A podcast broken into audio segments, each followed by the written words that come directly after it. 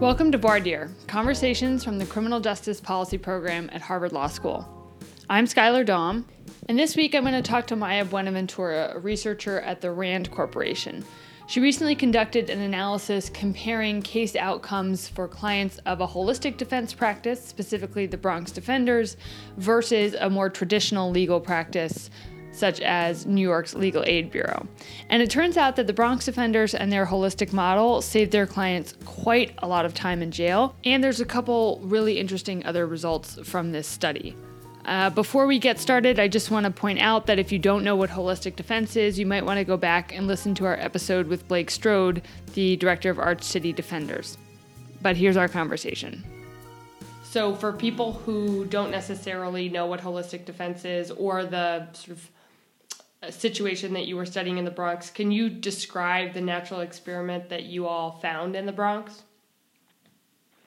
Sure. Um, so in the Bronx, uh, there are two institutional providers of indigent defense. So if someone can't afford an attorney, they might get uh, assigned to the Bronx Defenders or they might get assigned to legal aid, which is, they've adopted some uh, aspects of holistic defense, but they're compared to, to the Bronx Defenders, they're more traditional.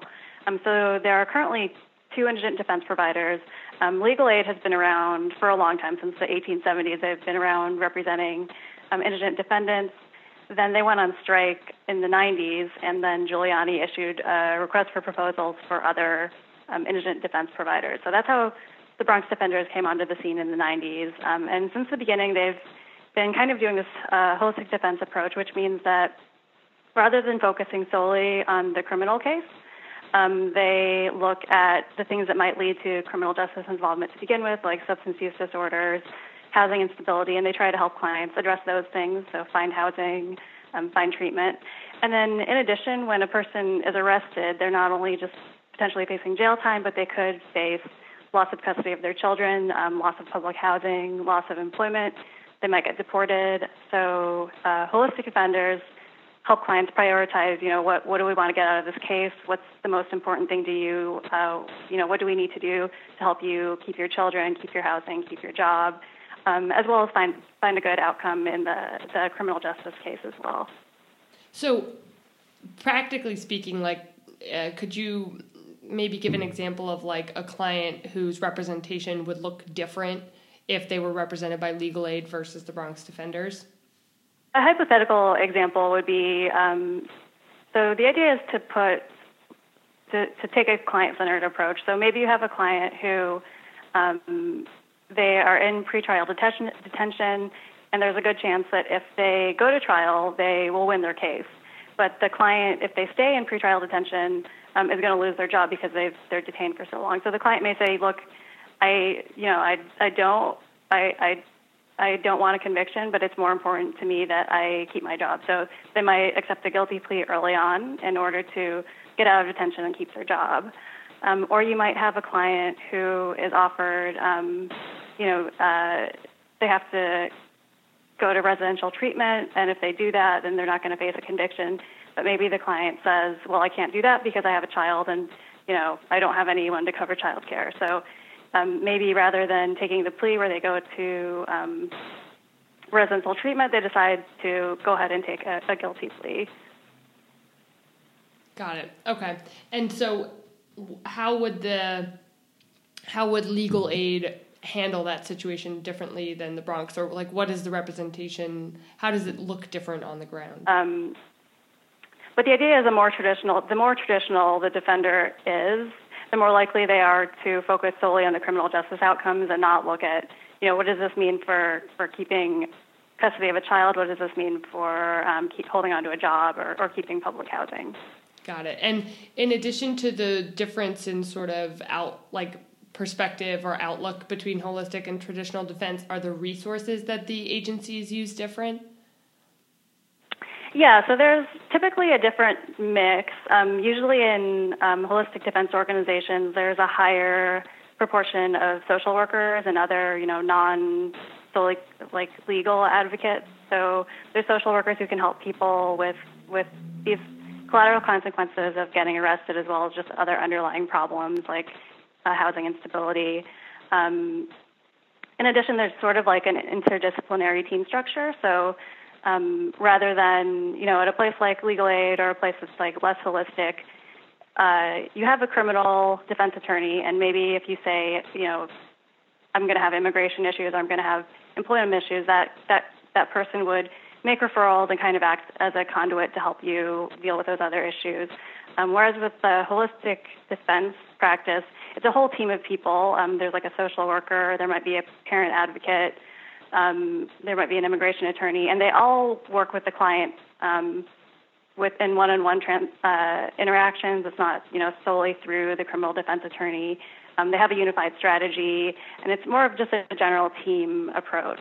So at, at the Bronx Defenders, they actually physically sit together in a team um, and are constantly in communication about, you know, triaging cases, triaging priorities, how can we get the best outcomes across the spectrum for, for this client. Okay. Um, so th- yeah, thank you for walking me through sort of what it actually looks like on the ground. So then both, but both of those agencies are working in the same courthouse and are being randomly assigned uh, clients sort of side by side, right? Right. So that's you know that's what allowed for the for the natural experiment. Um, there's uh, three arraignment shifts every weekday, um, two every weekend day, and uh, based on the day of the week, um, it'll be either uh, Bronx Defenders or Legal Aid that's the primary organization uh, handling arraignments. And arraignments are where uh, the organizations get assigned the defendants. And since both organizations practice vertical representation, if they're assigned that person uh, at arraignment, they're likely to keep that client throughout the life of the case. Okay, so then in this natural experiment, what did you um, end up studying and when did you end up finding?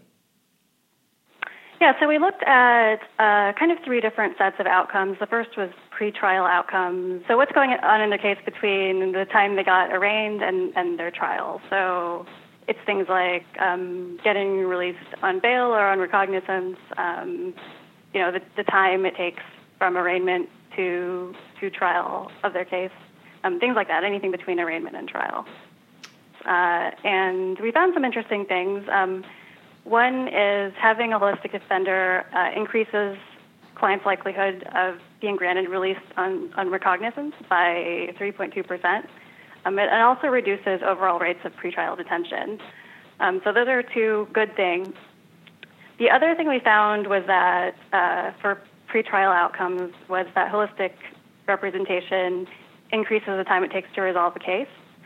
Um, and we think that one reason that might be is that the holistic defenders are strategically delaying case resolution so that clients can do things like begin drug treatment, um, maybe secure employment, and do other things that might lead to um, positive disposition of their cases and more lenient sentences. So, th- those were the findings with respect to pretrial results. What were some of the other differences that you found?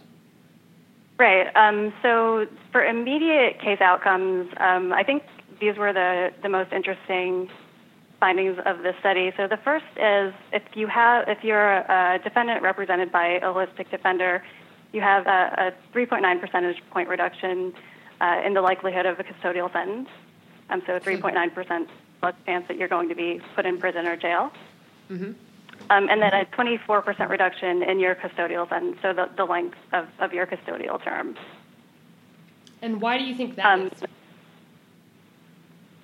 Um, so the what we think that relates to is when you have this holistic defense model, there is a lot of information gathering and a lot of information sharing going on. So um, it might be that people like social workers who are more prevalent at holistic defenders are better at getting clients to you know share information, talk about mitigating circumstances than maybe a, a, just a, a criminal defense attorney is able to.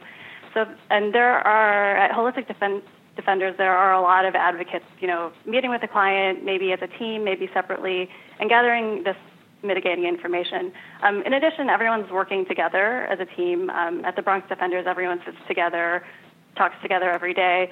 So they're able to gather this mitigating information, things that might have led to criminal justice involvement, and they can communicate this information to the judge. So the judge might is more likely to be more lenient or more likely to offer maybe alternative sentencing like substance abuse treatment um, because they know more about the client um, and because more information has been gathered on these clients.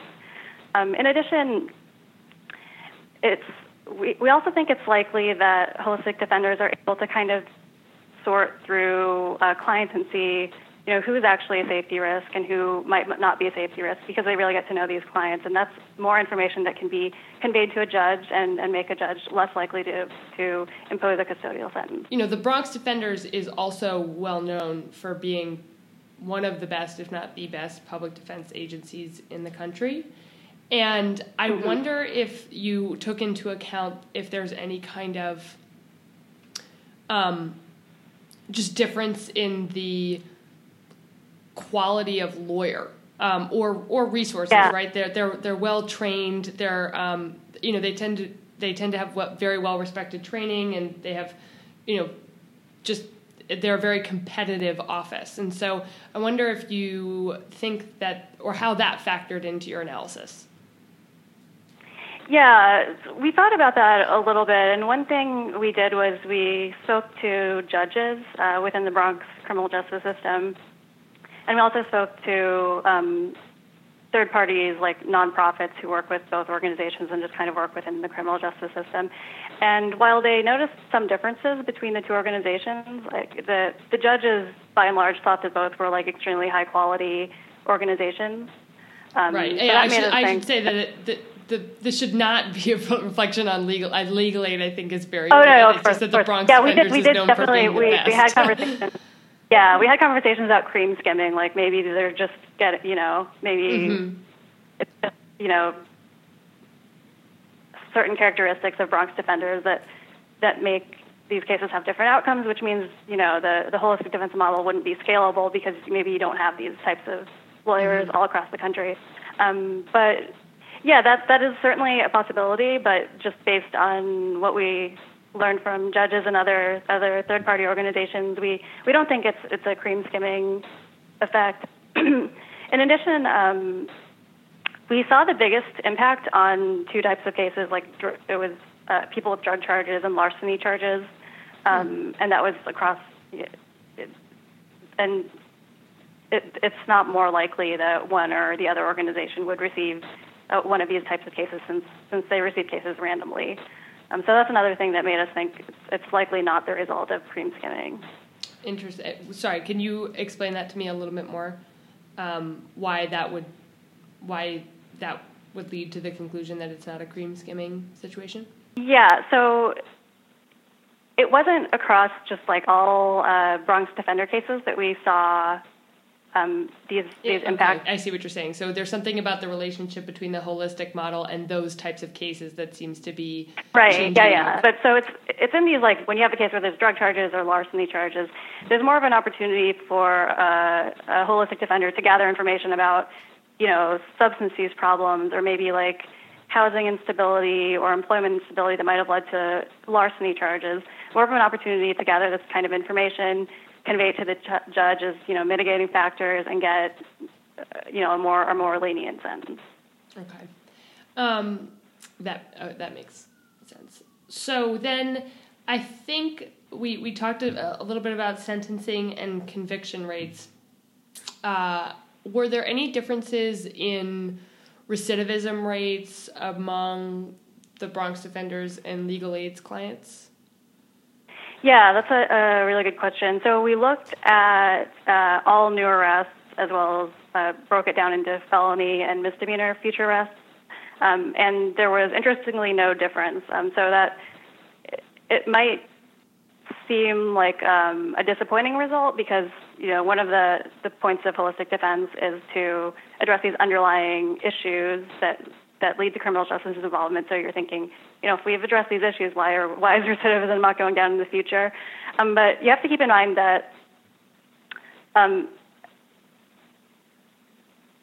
you have reduced custodial sentences and days in jail without impacting future public safety. So the fact that, that individuals aren't uh, in prison or jail uh, and it's not impacting public safety shows that there are ways to, you know, keep these people out of prison and jail, save taxpayer dollars, and not have an increase in crime because there's more um, people on the street capable of, of, of committing crime. That's very interesting. I hadn't I hadn't thought about that before, and it's it's almost separate from a conversation of holistic versus a more traditional defense practice. Um, mm-hmm. Your your findings are, I, I, I don't want to say in some ways kind of radical, but in in in pointing out that in fact incarcerating people for more time is not affecting underlying criminal behavior can be could be very useful in you know in supporting a, a an argument that prison is unnecessary or extended prison stays are unnecessary or something like that. Yeah, and we think it also might have um, the reason that we we found you know that there was kind of this increase in uh, custodial sentencing and increase in days in custody without an increase in in you know, future recidivism. Um, we think that might have also been a, a result of this kind of information gathering uh, and disseminating mechanism where um, the whole team of criminal defense attorneys, other advocates, social workers are learning about these clients and, and are able to convey to the judge, look, this person is not a future safety risk.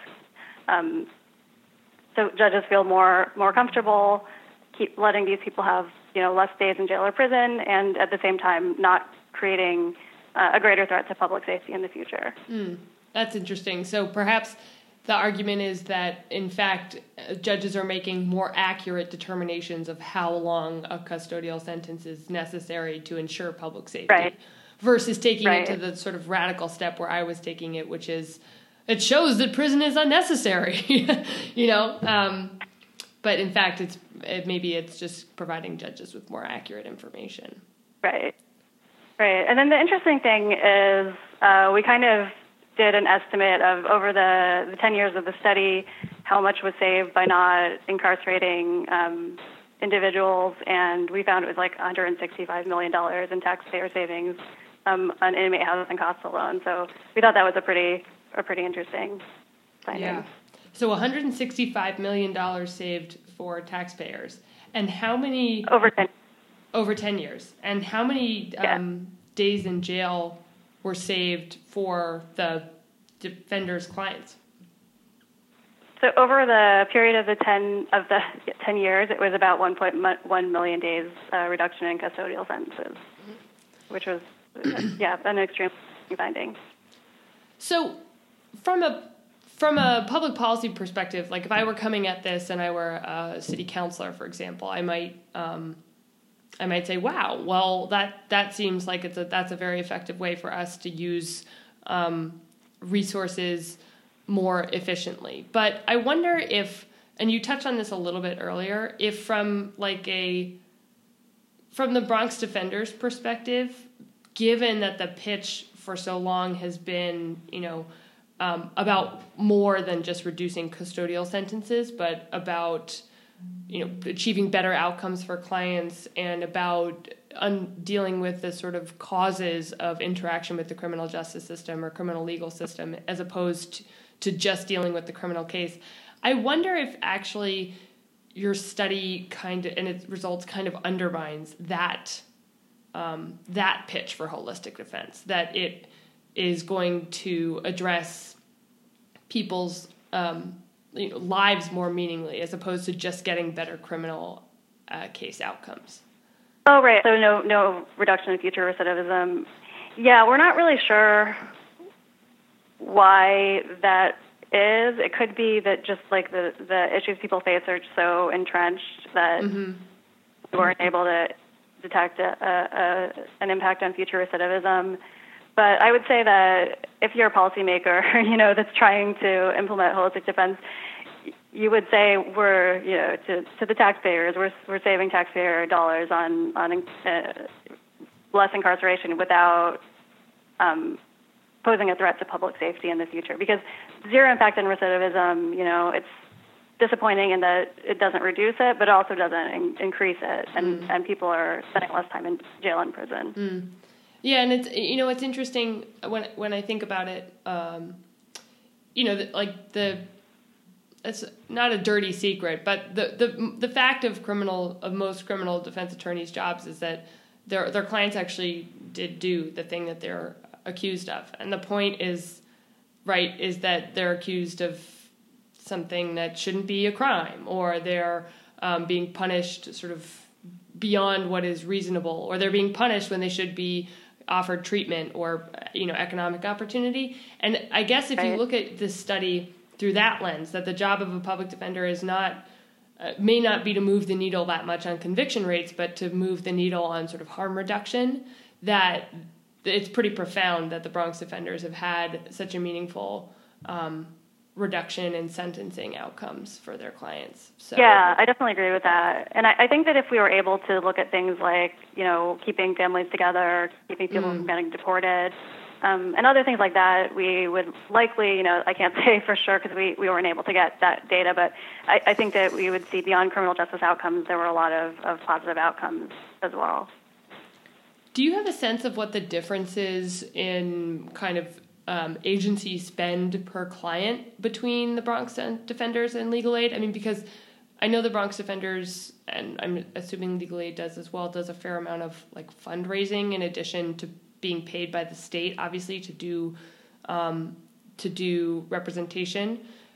Do you know anything about the the relative um, difference in cost of the different agencies? No, unfortunately, I, I don't have that information. So then, are there conclusions? I, I, think we've we've touched on a number of them, but are there conclusions or takeaways from the study that you think are really important to highlight?